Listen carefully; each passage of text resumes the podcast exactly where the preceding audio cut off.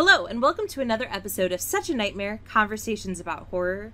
My name is Catherine Troyer, and I'm delighted, as usual, to be joined by Anthony Tresca. Hey there! This is a podcast where the horrifically nerdy meets the terrifyingly academic, as we explore that fine line between the horrific and the horrible.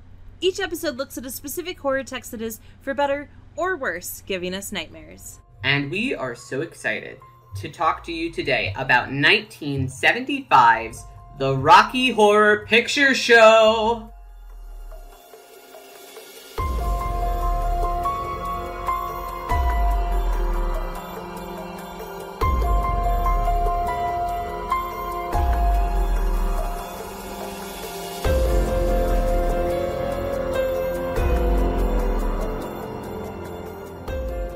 Yay! Yay, indeed.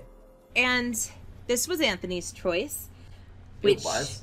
I think will become clearer as the the episode proceeds because I think that his like enthusiasm will just gush forth. Uh, it's not that I didn't want to or wasn't willing to talk about it, but shameful secret time. This was the first time I had seen Rocky Horror. Dun dun. Oh my gosh. The horror scholar admits I know. on air. We've got you. We've got you. We're gonna have you're gonna have to turn your degree back in, I think. I know that is how it works. That is 100% how it works. If you find out that you, a horror scholar hasn't seen a horror text that you have seen and you know it, you get their degree actually. Yes. So on Yes. on air, I have actually just uh, so welcome, Dr. Anthony Tresca. Hello, hello. I had seen I had seen the staged production once, uh, it, uh, but it, again, it's only been in the last couple of years because it's it was living here in San Antonio. and what do you mean by stage production? Did you see a shadow cast or did you see like a production of the stage musical? I saw a play. I saw a play. Oh, oh, okay. Yeah, yeah. So so I saw a play first. Um, I saw it pre-pandemic, but I, but maybe it may have been as soon as like that October before the pandemic. So it's still not been very long. So I am a new babe uh, to to Rocky Horror, as opposed to you, which we did the math. You have seen it, engaged with it, participated in it more times this year than I have in my entire life. Is that correct? That that's correct. Uh, by today, and we're recording this on um, October twenty fourth. Uh, so just Yep. a, a little before we release it, and by this time, and I'm not inc- including, I have uh, I'm still going to be seeing Rocky two more times this October cycle. I've already seen it seven times this year. And that's either watched it at home or gone out and and seen it um, at like there's COVID safe uh, Rocky productions that are kind of happening right now, and so I've gone and seen it in those capacities. I don't. I mean, I I know there are films I've seen period that many times.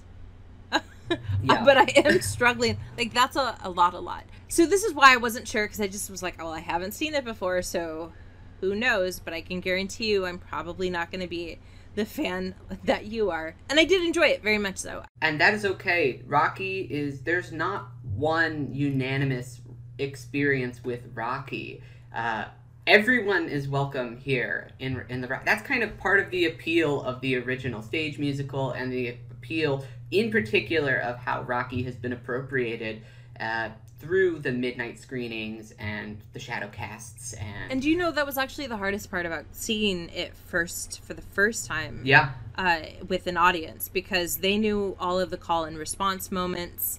They, you know, had an idea of what to do, and it was very, very clear that I was probably the only person in that audience, and it was not a very big audience either. Yeah. Um, but I was the only person in the audience that hadn't seen it before, or if there was one other, it was like some, it was like one of the cast members' grandparents, and even then they'd probably seen it. So it it does create for a very not intentionally, but but a little bit of an alienating effect because it is as it, it truly is a cult classic in a way that I think we can't really apply that label as much to to any other film that doesn't have this, like you say, the shadow casting, um, Yeah. and and all of that. Like this is just a very very unique experience. And that leads me into our first subversion and transgression of the episode. I will be introducing a theory today. I guess uh, because I have Yes. run your degree earlier in the Yes. episode, that Yes. means now I am in charge of pre- presenting the academic uh, scholarship, and we're going to be talking particularly about that feeling and why, particularly for newcomers into Rocky, there is that kind of weird alienation that is intrinsically built into the experience because, as scholar, did you? How am I doing, by the way? I'm introducing scholarship. Is oh, it good? You're doing Good? fantastic. Oh my yeah, gosh. Yeah, good. Yeah, it's, it's like you did earn that PhD and went through the misery, pain, and trauma. Uh, you know, in the few minutes that it took for you to to consume my. It's my good to know So that good. trauma Yeah, is perfect. transferable. Uh, yes, these are the lessons we are wanting to share. So, as John Linsky said in his essay, Queer Cult Performance Recreating Rocky Horror in the 21st Century, he talks exclusively about kind of this concept of transgression. Uh, and tr- he defines transgression as a concept involving going against an established code of conduct or to go beyond the bounds of an aesthetic, ethical, or established form of behavior. He defines this as like obviously this is entirely what Rocky is about. The entire literal the narrative is all about transgression and these characters of Brad and Janet who are kind of your everyman characters being forced to undergo this massive change. But Chris Jenks, he who he's uh, taking part of his theory about transgression and weaving it in here, says that transgression is a conduct which breaks rules or exceeds boundaries. However, the transgressive behavior does not deny those boundaries, but rather exceeds them and thus completes them. Transgression is not disorder, but instead reminds us of the necessity of order. And so this is why in, cult films, like these kinds of liminal experiences that you have where you are temporarily away from order, it's not a lack of order, it's not completely chaos, it's a new order. And the, Linsky argues that this engagement of Rocky, in particular by queer audiences, is similar to Carnival and consists of human relations, and it's the experience of watching a film in a safe, non judgmental space with other queer people allows for the suspension of order imposed at other times. This participatory screening acts as a space for the other, where one who may be subject to discrimination and marginalization by a heteronormative society are free to express a certain queer identity and disengage the marginalization through these transgression acts. Okay, so let's let's break that down. Let's break it down. Yeah, let's discuss that. Yeah, what did you. Immediate reactions to Linsky. There, there are a couple of things uh, that I think are, are emerging in this that are, are really important to keep in mind, and they're all things we've talked about to varying degrees in a lot of our discussions of things, that particularly anything that falls into camp, and that is, that there is something about the space uh, in this moment, this liminal moment of engaging with the either the film um, or a is it shadow cast or shadow play? It's a sh- called Shadowcast, and the Shadowcast, Shadowcast, okay. for anyone who is a Rocky virgin out there, uh, the Shadowcast is the experience of when you have a separate group of performers who are performing in front of the film, the 1975 film version of Rocky Horror, and they're recreating it up there, usually with their own inventive tw- staging and twists and gags that they throw in in conjunction with the film. Perfect. So whether you're seeing the play, the Shadowcast, or the film, uh, it is a experience that is bounded, right? It's bounded in time, it's bounded in place. But part of, of what's being argued here is that it, it also manages to, to transcend that because because anything that is transversive or transgressive is going to be pushing beyond is what i'm hearing right it's it's not saying there are no rules it is utter chaos it is saying here are the rules we laugh at the rules as we go beyond the rules and i think you can see all of that in any of the in either the the experiential moments of the film or in the text itself. So so that makes perfect sense to me and i think that it aligns completely with with how the film sets it up because like you said we have the the everyman characters and and they are pushed beyond right but but the boundaries are still presented they're just we go past them And I think, in particular, because who it's been predominantly appropriated by, these screenings and spaces, it is pushing beyond that established order to temporarily create a better order that is more accepting of, in particular, those types of people whose society has not been as accepting of. So it's a new order for a specific good, but it also, we like the film itself, acknowledges that it, that order is temporary and it's in that moment. It's like uh like Frank at the end of the Rocky Horror Picture Show has to be ended. It has to be it has to go away. And so there is something really ephemeral and liminal about this space, which is why Lensky makes that argument that that screening is a space for the other, which is not something we usually talk about as the other being representative of an event, but it's usually more of others as groups of people or uh, and other marginalized groups. But it's rare that that term is applied to an event. I think it is a very compelling and, and interesting argument. I, I would push back a little on on the idea that it's and I, I know this isn't quite what you were saying, but you talked about it being this like new thing. But in, in many ways, this is a very familiar, like several hundred years familiar uh, framework because it is, it's it's very akin to Midsummer Night's Dream by Shakespeare. This it would not be hard at all, right? And your nodding indicates that clearly I'm not alone in this. Clearly you are not alone in thinking this. That that this is, you know, Midsummer Night's Dream just even more blatantly queer. and, and instead of fantasy, science fiction. Yeah, the both director Jim Sharman, who directed the 75 film and helped with the original musical, as well as writer and actor uh, Richard O'Brien have both talked about how it's essentially it's a fairy tale. That is what this is. It is a dark fairy tale. It's Hansel and Gretel uh, with sex and rock and roll, as it were. And that's a direct quote from uh, Jim Sharman from a 2010 interview with Media Mike. So, yeah, I think that twisted fairy tale labeled like Midsummer Night's Dream is a perfect way to think about this. And you could even argue that for various reasons, Midsummer Night's Dream manages to be a little bit more transgressive in, in one respect than Rocky Horror because at the end, Brad and Janet are back together. We, they may not stay together, but they're they're back together. Whereas in Midsummer Night's Dream, the the world that that the fairy tale world that they experience has left a permanent mark. Whereas you're absolutely correct that in in Rocky Horror, uh, we are left with the like, but don't worry, dear gentle heteronormative folks, uh, because at the end of the day, we can return back to that, and it's been this this dreamlike condition. So I would argue, in that one respect, we might even have some some earlier, more more transgressive texts, but they're not transgressive, queer transgressive, right? We also have just a an incredible amount of of scholarship that is out there on Rocky Horror. Yeah. in an effort to reclaim my PhD. I just want to show uh, the the mere spectrum of, of things that emerged. So Jeffrey Andrew Weinstock, he has an edited collection that came out in 2008 called Reading Rocky Horror: The Rocky Horror Picture Show and Popular Culture, and this was the first book length project to to delve into Rocky. So one of the articles is about looking at the ways that Rocky Horror incorporates, appropriates, and cannibalizes elements of the science fiction tradition, which of course uh, is very neatly set up in that initial song, as well as in some of the some of many of the scenes throughout the film. The author of this particular article argues that what Rocky Horror reveals is that we are what we fear most.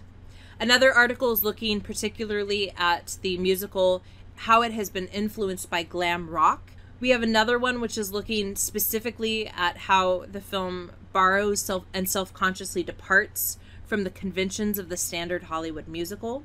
Then we have a, another article looking at viewership practices, how spectorial identification works in terms of the fetishization of interruption rather than suturing meaning, and how Rocky Horror fans break the diegetic flow and therefore foreground both its rigidity and failure of dialogue. There's another one that's looking at psychoanalytical theories of viewership and the idea of misrecognition or recognition.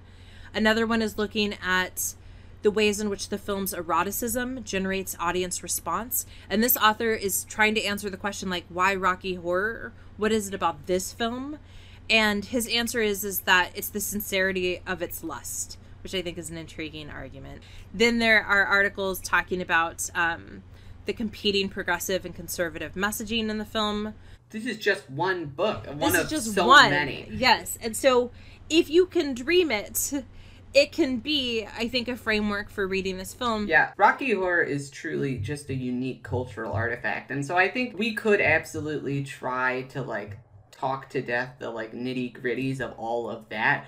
But I think it's also just uh, interesting to talk about the cultural effect of it and then our like kind of unique experiences with it trying to because that's all of what rocky is. As we introduced in there there's always going to be some level of alienation because the call outs and the experience of it and who you see it with is all totally dependent on the group and that collective psyche of the group which is can be totally different. One rocky horror showing uh, with one crowd you may know all the call outs one rocky horror showing maybe doing on a totally different call outs things and so I think that that is what is so much fun about Rocky. One of the things that I I stress when teaching film studies in more generally is that we need to be careful about articulating the difference between effect and affect. So we can't say that a particular camera angle or shot type or whatever it might be will for sure engender a specific effect on audiences because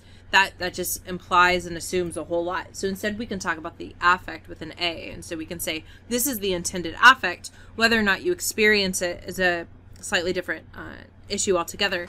And I think what you said is so smart because what you're what you're saying is that Rocky Horror allows us to realize such an incredible truth about any text, and that is that the text itself may be stationary, um, it may be unchanging, but our experiences with the text imbue it with life perpetually. Mm-hmm. And when we view it, how we view it, with whom we view it, is going to change the text every single time in our lives. Yeah. And I think that's one of the like really magical things about Rocky that ironically I don't think I ever I got when I first was introduced to Rocky because I experienced Rocky like many people who were children of the 2000s uh, I, am I've heard from many other people in my particular age group that they also experienced it in the Rocky Horror Glee show that came out in 2010, season 2, episode 5 of Glee, which was their the if you've never seen Glee, which I can't, I don't recommend now. It's a it's not one of Ryan Murphy's even better works. Uh, there, go watch season three of American Horror Story if you want to watch Ryan, if you want to watch Ryan Murphy. But this episode single handedly just brought. I loved the music. I think I was just so compelled, even even by this watered down version, by that rock and roll aesthetic that Richard O'Brien's music forces into it. And I think that's one of the more interesting things about it is it is a rock musical like two decades before rock musicals were the commonplace. Uh, you, I mean, in the night, because in the '90s saw this huge resurgence and birth of the like rock and roll uh, style musical, but in the '70s, you kind of only had Hair, which Jim Sharman, the, who is the director of Rocky, had worked on uh, before, and then this, which is yeah, it is very fascinating, and you know, I don't think all the songs not all the songs do it for me to the same degree as other songs um, in part because some of the songs require ranges that like no human can can properly achieve which i think is part of the point. So i'm thinking of the Janet's song about "Touch Me," um, which is like shrilly, right? And every I think it's meant to be shrilly because it's not it's not a very erotic song, but it's in this very quote erotic moment. So not all the music is music that I'm gonna just listen to um, by itself, but as a soundtrack and certainly as this narrative soundtrack, um, yeah, you really can't beat the the catchiness of it and also just the ways that it manages to put all the things it needs to put in there, right? We have all the songs that we need to have to go back to to that one idea of, of the traditional conventional musical, but it's all being subverted, right? As as one mm-hmm. would expect. Yeah. It started as a, in 73 was a musical first, and the musical is basically the same plot and everything as the movie except in this Richard O'Brien uh, and Jim Sharman have talked a lot about how the whole point of the stage musical was that it was film tropes parodied on the stage, and that is why it was funny.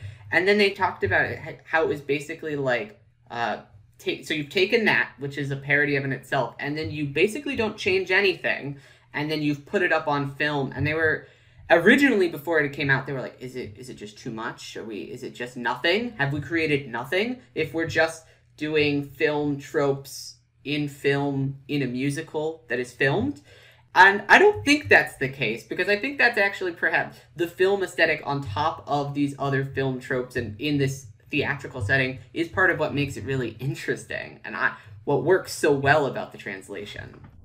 Yes, and we've we've talked about issues of translation in our particularly in our episode of Little Shop of Horrors as well, and the ways that that the that film the the 86 film managed to to success to succeed um, in making some important adaptations, but also to to make some decisions that I think were were ultimately perhaps not the best, most um, transgressive options. So it is interesting to hear that for Rocky Horror, um, you know, they're they're rather faithfully translating it onto the screen because that's that's not often done. Uh, for the reasons they said, right? That these are different media, and so it is it was a gamble right it's an incredible gamble to say we're going to leave it the same and hope that or largely the same and we're going to hope that it still manages to be as successful so there's yeah. something inherent to to the innards of, of rocky horror independent of its manifestation clearly as we have the still the play the shadow casting and the film um, that transcends its its form and that's very fitting for a frankenstein-esque trans film uh, to be transcending its form in every single possible way. And it's really interesting that that trans element uh, that is intrinsic and cannot be taken away from the film. Uh, obviously, I don't think anyone's really trying to no. separate that uh, from the film. Uh, is actually Richard O'Brien talked about. So Richard is O'Brien identifies as third gender, which is uh, neither man nor woman, eh, but it just categorizes themselves as something outside of that. Richard O'Brien talked about how that element of transvestitism wasn't intended to be a major thing theme in the original adaptation, uh, he's talked about how maybe it was just subconscious feeling about the subject coming through. He talked about that in a 1979 interview. So looking back on it, yeah, it was never intended to be as predominant. But this is one of those cases where I don't know if I'm not 100 percent sure if I agree with the creator and their judgment on this. Yeah, I I find you know, I find it rather hard to believe that it came as a surprise to him how how much people read it into the film because it seems it seems pretty explicit to me, right? If we take Riffraff and Magenta as our really awkward brother sister lover unit, but if we have if we have um, Riff Raff as our our male uh, alien and Magenta as our female alien, then we have a third gender, third sex character in Frank-N-Furter. So I don't know how much more explicit than that you could get. Also, I don't. I the whole Frank's entire song about how wanting to be like Fay Wray and wear that gorgeous dress and yeah, like and have that body type and don't dream it, be it. Yes. In terms of embracing your the yes fluidity of sexuality and gender. So I, this is one of those. It's it is interesting to hear. It's it feels weirdly enough similar to like Nightmare 2 in terms of how the creators of that talk about it how they're like oh I didn't really know. I didn't expect the gays to interpret it in this manner. right. And but this way I uh, and so it's it, it is it's interesting but I, I really think that's one of the most that's one of the elements of the film that works so well and yes. is why in particular uh, que- queer people have been able to identify so well into the into this film, around this film, and experience in them. Yeah. And there, the the one article in the the edited collection by Weinstock that that talks about the sincerity of its lust. Um, I think you could even shorten it down to just sincerity. That that there's a sincerity in this film where I'm sure you have because I have, uh, right? Seen films where it is it is clear that the film if not the actors, are uncomfortable with the portrayals that they are giving, right? Like, like there are a number of films, particularly films that have straight actors that are playing gay actors that are kissing and you were like i have seen more erotic things happening between like a grandmother's kiss with her grandchild right? Like where it's like what they're like physically pulling away even as they're supposed to be passionately embracing. I'm like this is this is clearly not of interest to this person. Uh but but in this film everyone does such a good job of of just sincerely embodying their character. Um, there's no judgment in terms of the how the film is directed or shot, and there's no judgment in terms of how the acting or the actors are. Like you legitimately feel like in between scenes they probably were just having mass orgies like you just you feel that in your heart because they're so willing to be ambivalent on the screen and i didn't feel any character or actor rather um gave an inauthentic performance or an insincere performance and that's that's incredible and i think that also accounts for why this film is so beloved because it doesn't feel like it's mocking um, nor does it feel like you know it's hard to reappropriate freddy too because you're having to do it despite you know the the very like no we didn't mean that please don't do it but if you want to you can. There's none of that here. This is just like hey want to have some fun? Because we're having some fun. And that's wildly uh just re- uh, refreshing so tell me when was the first time So you watched it in tw- the Glee, right? But like when was the first time what what was the situation behind the first time you watched the 75 film? So the first time around the I, that I saw the 75 film version was actually in also less than ideal uh, original circumstances. I saw it with my mother Oh, that's at awkward. our local theater in our small conservative town in Texas. And I'm a little surprised this, that it was put on.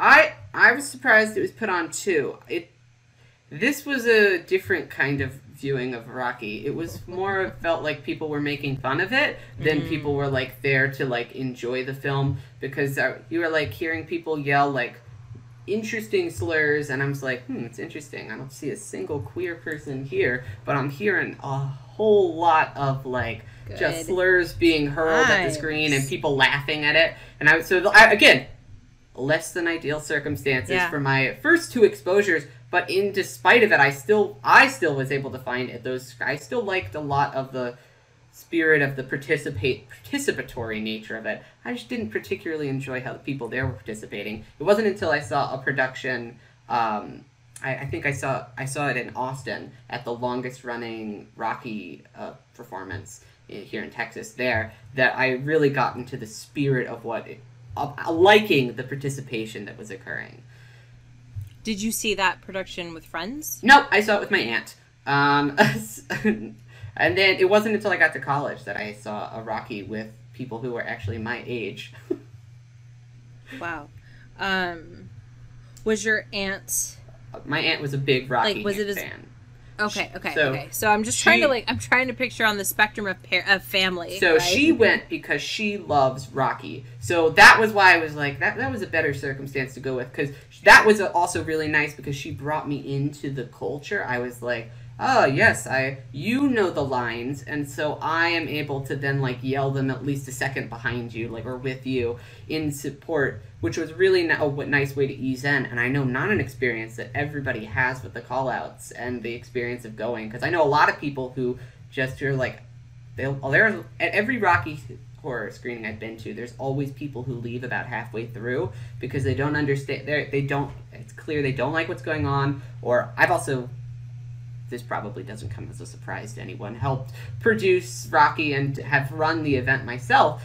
People will come up and just be like, "I don't." People are just yelling at the thing. I can't hear the movie, and you're like, "Well, I'm that's just not what this is. I'm sorry. I don't know what you thought you agreed to see, but that is not what this experience is. And there are other films that I I honestly won't see in theater for the same reason. Uh, like Princess Bride is is another one that gets a lot of, you know, it doesn't have the same call call and response as Rocky Horror, but you know, like diehard fans are still going to nevertheless um, say most of the lines aloud. Or we did go and see Back to the Future, but we made sure to see it uh, at a weird time of day, and even then there were people that you know were just like saying the lines line for line.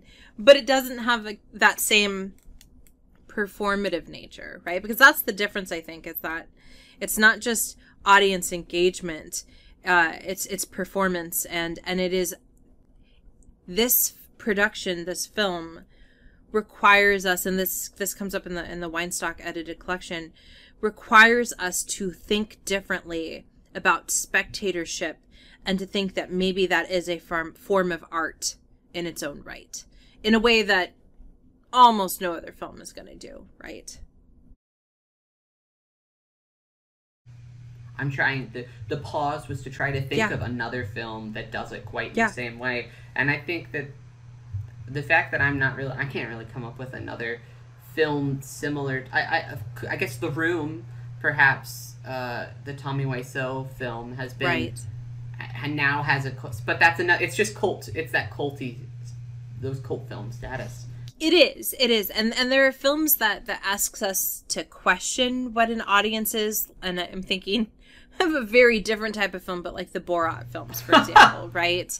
Where because because it is this performative but again it's about that performative aspect. Of the Um, audience. and- yeah. yeah of the audience. And so maybe that's similar but it, it's still not because there's still not that call and response. There's still not that active participation.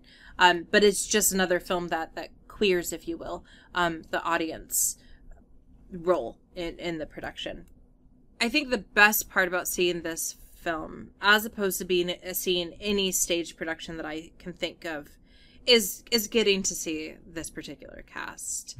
Oh my god. Uh yeah they, it's a fantastic cast Yes, here. it is, and and it's interesting to see people that have gone on to be, and I'm thinking particularly of Tim Curry and Susan Sarandon that have, gone on to to be very defined in in who they are in these as actors um, by some other really really well known roles, and to see just the the wild abandon that they are willing to exhibit in this film, because I kind of think you know, I think of Susan Sarandon and I don't necessarily think of this like superal or of the super um, sort of like inhibition free, uh, you know, person. But clearly she was enough, right, to be willing to be able to be in this film.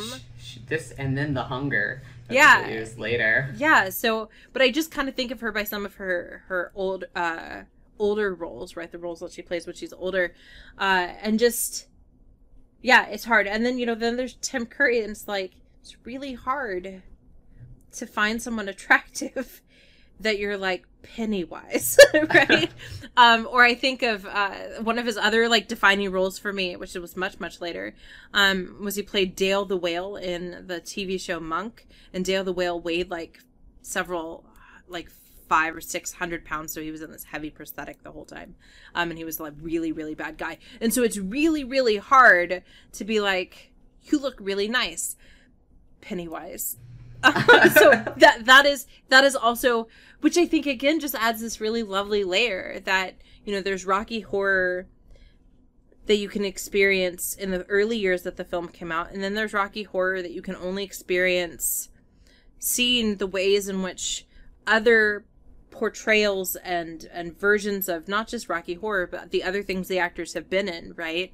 It layers on and it makes for a different viewing experience. Yeah, and I would say a lot of like, despite the other work that they go on to do, they are in many ways still defined and remembered as these characters Yes. because this film has taken on, as we've suggested, just this otherworldly aspect outside of the text of the film itself, and so these characters, this experience that is recreated, you're recreating these these these performances from these actors and passing them on from generation to generation. So it is interesting that as like for like Tim Curry, like I, everybody knows him from something else, right uh, but yet in many ways he will and always be kind of remembered as this as Frank. That's pro- that Yes. he, any any interview you go with Tim Curry. Uh, he gets that question asked about Rocky Horror, and that is the same way with just about any of the Yeah. creators of it. In fact, Jim Sharman is not as big of a fan of that question. Who's the director? Because he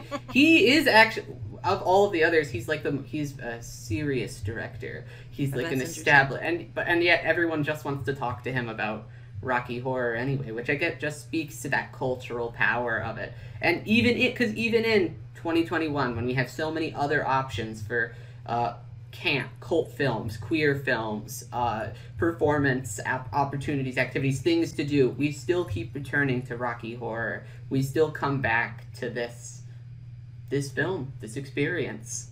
Yeah.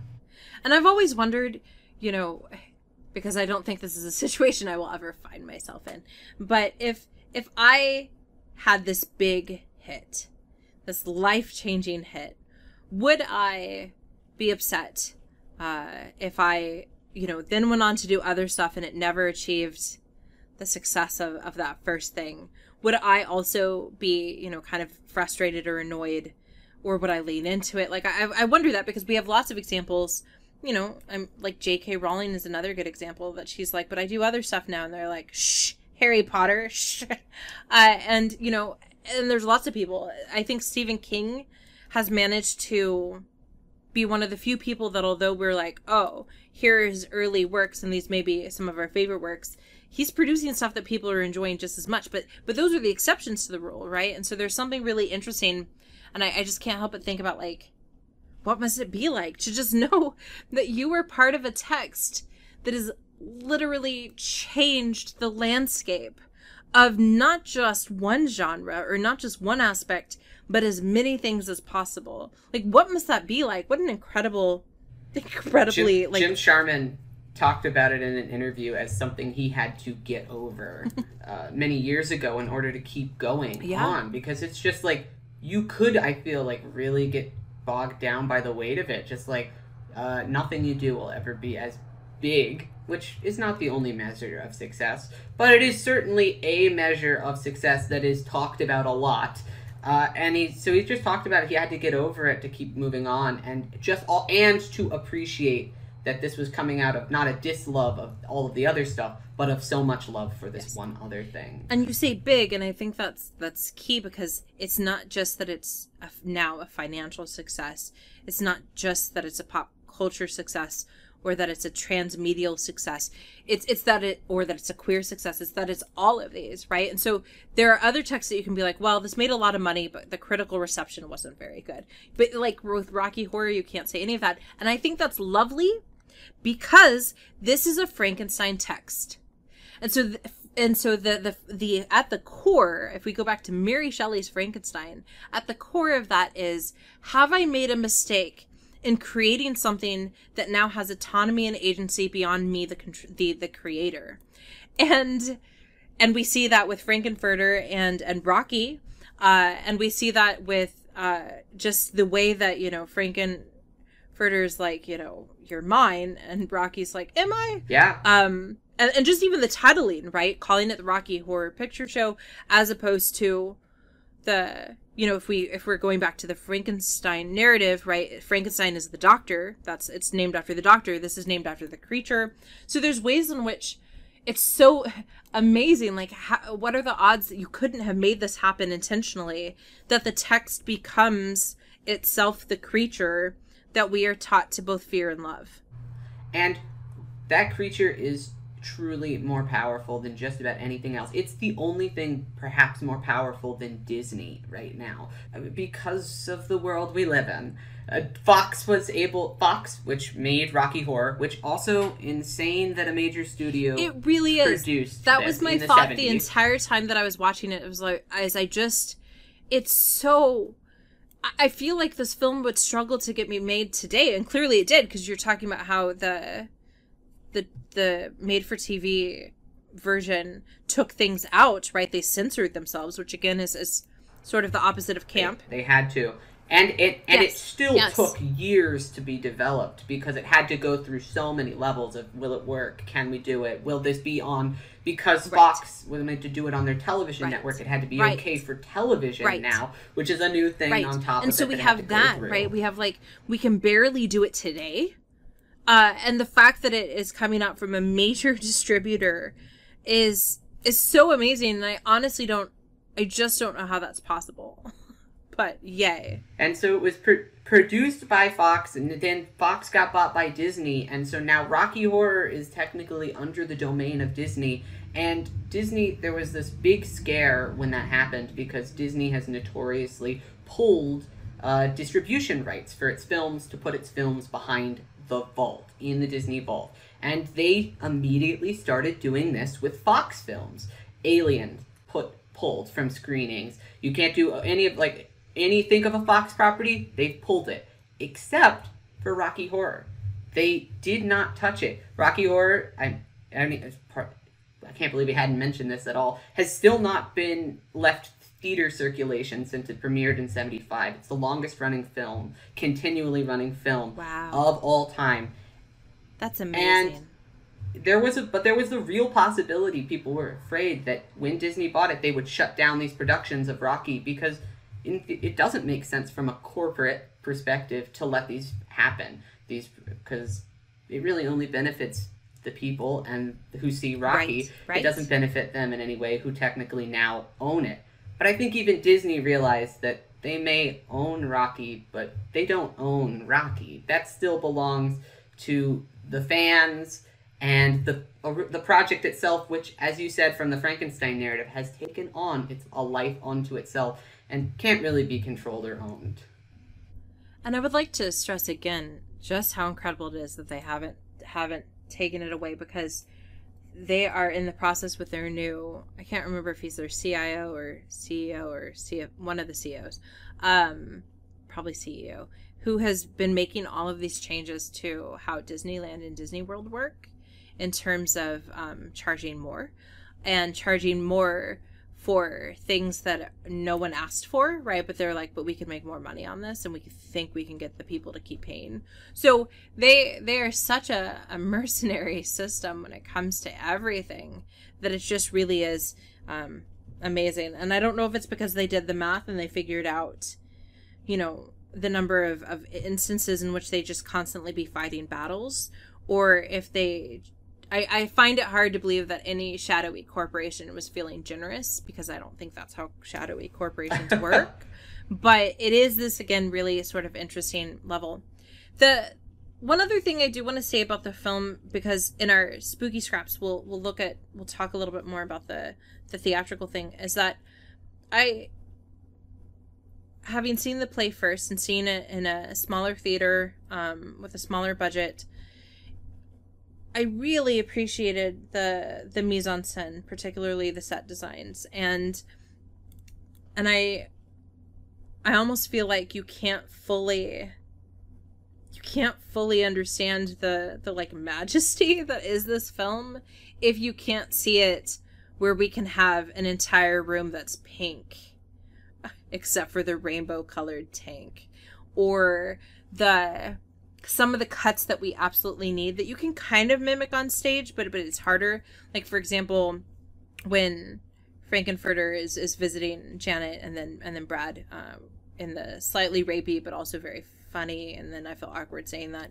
uh, scenes, but like we need it to be able to cut like that, and and so there are things that I think make the film in some ways a superior version of of of the excess than you can have on on a stage. And I don't know if you disagree because you've seen more stage productions than I have. I, but I think that is true, and I think that the the creators would even agree with you too. It was they talked about how the it was they were hoping to achieve more of a surrealist, extravagant feel for the film, whereas the stage version is a more intimate rock and roll punk in your face aesthetic. And so they're like they're just two completely different things. And I don't know if I I don't know which one I prefer. I think they're just in, two entirely different creatures, two entirely different Frankenstein creatures, if you will. And so I think it just depends on whatever I'm in the mood for. I think you know? I need to see. I would like to see the play. I, I don't know if I'm particularly interested in the shadow casting. Um, for whatever that's worth. Uh, but I, I, think I would like to see the play again now that I know that I won't be now that I won't have like that trauma of being the newbie that's like, what? We actually Yeah. have th- lines that we're supposed to deliver. Uh, and now that I've seen the film, I I, I want to see the play again because I think I think I would be able to make a better assessment. But but I just the film is so it's like velvet, right? And I don't always Yeah. like the touch of velvet as like a human. I just it's not my favorite feel. But at the same time, there's sometimes that you're like, "Ooh, this feels nice," and you're like, "Oh, does it? Yes, it does. No, it doesn't." And that's Yeah. that's what the film offers you, uh, in a way that I, I just don't know if if anything else can compare. If you're listening to this episode when it releases, this was something that we sort of added onto our our normal uh, rotation of films because we were that excited to just do some more spooky season fun and And also maybe give you a podcast to listen to about Rocky Horror while you either go to see it this weekend or after you see it this Halloween weekend. yes because apparently which which weekend did you say it is that everyone sees It's this weekend, so today, uh, when this episode gets released, is the, will be the 29th. The so the weekend before Halloween is the most popular weekend for Rocky performances. Excellent but fortunately spooky season is not ending with our discussion of rocky horror No, no, no, no. We will be doing our annual tradition where we watch a film from the Halloween franchise and we have our age old conversation where I dislike it and Dr. Troyer loves it. Yeah, basically, it- it's where I'm sad because I'm like, but don't you like this a little? And then Anthony's like, actually, my love for it grows less every time. And I'm like, but how is that? So you need to listen to that episode because it is, Because we're going to be. yeah. It's a classic. Halloween Kills 2021. We're going to talk about the new one. That'll come out on Halloween, so get excited for that. And if people want to get a hold of us, how would they do so? They can follow us on our social medias, which are in the description of this podcast. Wherever you get your podcast from, why don't you go ahead and give us a rating there? Anything you can leave us, just leave us a five star rating where you get your podcast. That would That's very presumptuous. Helpful. You're like, leave us a five Um, star, not not leave us a rating. Leave us a five star rating is what Anthony's telling you to do.